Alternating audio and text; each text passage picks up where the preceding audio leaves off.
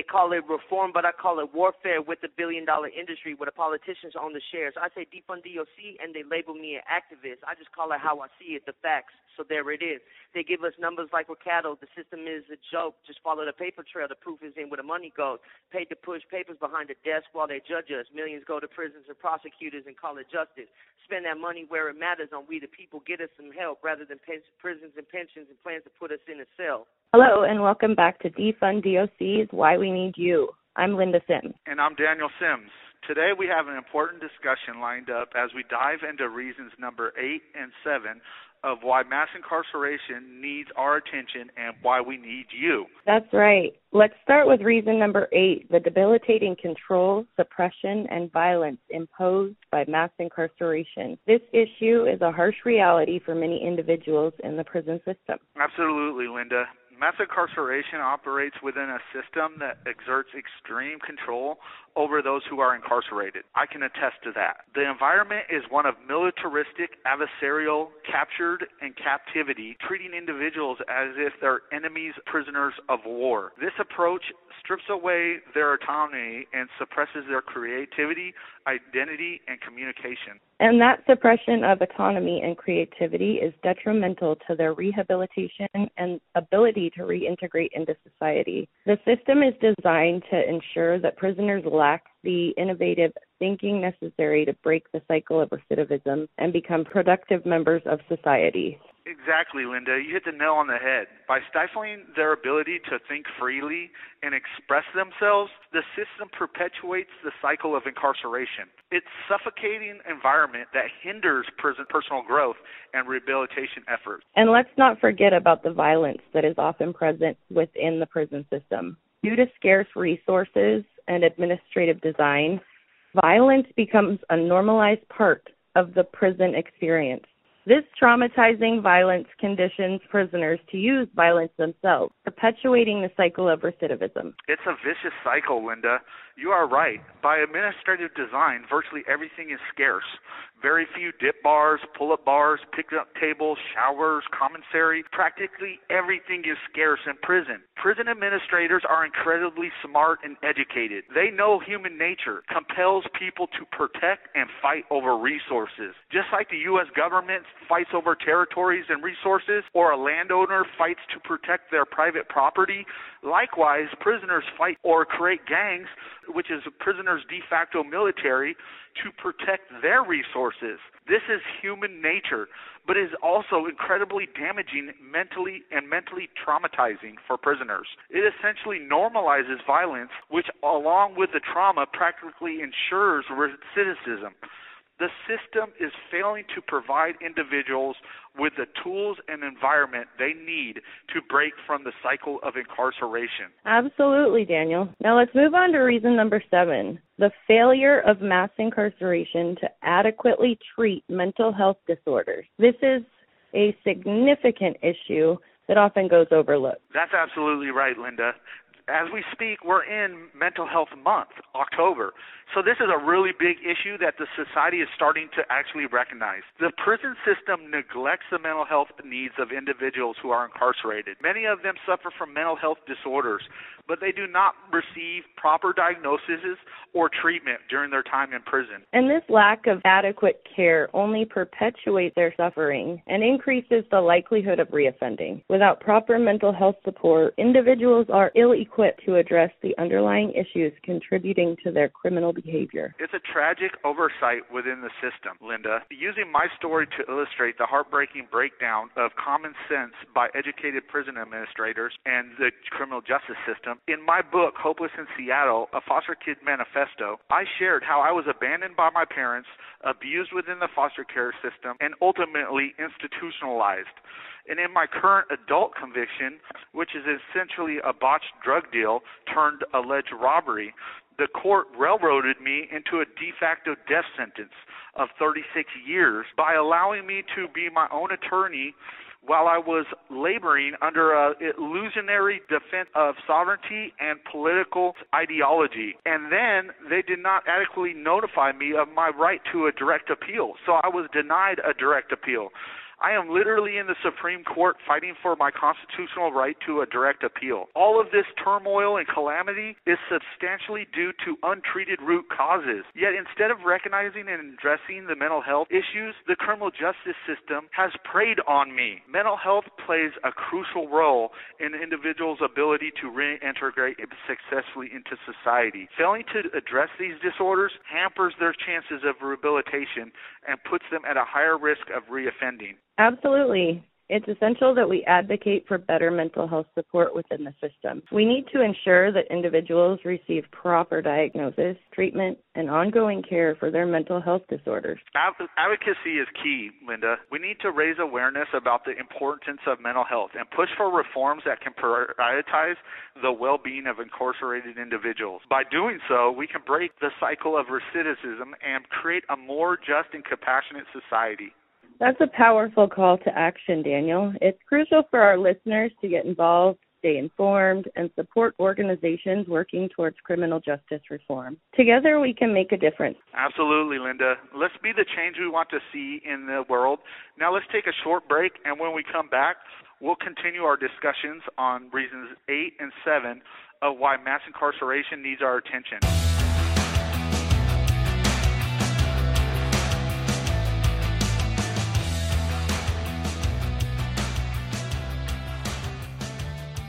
Hello, world. My name is Eric Napick, DOC number 395314, and I am a prisoner. I've experienced firsthand how incredibly horrible it is in prison. There is no meaningful education or treatment.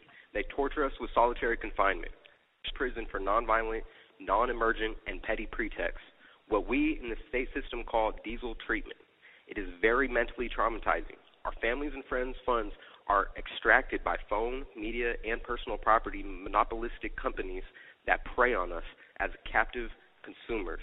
Of course, the most tragic atrocity is how they are stealing our labor through slavery due to the morally corrupt 13th Amendment enacted to create a new slave class after abolishing private slave ownership. Now, every state exploits prisoners' labor through slavery. It is sickening. All this is why we need you to become a certified prison reform activist. You don't have to be an ex prisoner felon, or have any experience in the criminal justice system. All that matters is you love the American people. In the special offer section, you can receive a free digital copy of Defund DOC, Turn All Prisons into Treatment and Career Centers, a free certificate as a prison reform activist, free online support, free network opportunities, free activism event opportunities, and free eligibility for prizes, trophies, and a grand prize of $1 million within Global Accreditation, MG LLC, rules and regulations. We desperately need an army of certified prison reform activists to end this evil and corrupt system. You will be the new Underground Railroad. This is the civil and human rights fight of this generation. Join today. Thank you. Hey, everybody. My name is Adrian, and I am very excited to recommend Daniel J. Sims' three amazing books. In his book, Hopeless in Seattle, a foster kid's manifesto, he reveals some heartbreaking stuff. For instance, he tells us how he was abandoned by his parents, abused in foster care, turned to running away and living on the street, sleeping in the newspapers, bins, and even stolen cars and ultimately was institutionalized, sharing deeply painful events like when he was stabbed. It is a compelling read. In his book, The Art of Living, Everything You Need to Achieve Success in Life and Business, I Learned in Prison breaks down fundamental maxims he's distilled from over 20 years in prison. It is a profound book. And of course, his book, Defund DOC Turning All Prisons into Treatment and Career Centers, is a remarkably concise and comprehensive book detailing the failure of mass incarceration and providing the solutions to massively reform it and reduce recidivism significantly. Every prison reform minded person needs this book. Each book is available on Amazon, Barnes and Nobles, or other booksellers, but special to defunddoc.net. You can get all three digital books for this price of one. Check out the special offer today. You will be happy you did. He's a really good person and amazing author. Plus, you will be helping the social justice mission. Get them now. Thank you. Welcome back to Defund DOC, Why We Need You. We're discussing reasons 8 and 7 of why mass incarceration requires our attention. Daniel, let's dive deeper into reason number 8 How can we address the issue of debilitating control, suppression, and violence imposed by mass incarceration? That's a great question, Linda. One way to address this issue is through advocating for prison reform. That's why we really need more people to sign on to our platform and subscribe. We need to push for policies that prioritize rehabilitation rather than punishment. This includes providing access to education and vocational training programs, which can empower incarcerated individuals and equip them with the skills they need need to reintegrate into society successfully. Reforming the system to focus on rehabilitation is key to addressing the issue of control and violence it's about creating an environment that supports personal growth and provides individuals with the tools they need to become productive members of society. And when it comes to reason number seven, improving mental health within support within the system is crucial. We need to advocate for increased funding and resources specifically allocated to mental health services within prison. That's right, by hiring more mental health professionals, implementing comprehensive mental health screening processes, and providing ongoing therapy and support we can ensure that individuals receive the care that they need to address their mental health disorders. Additionally, most importantly, we need prison reform.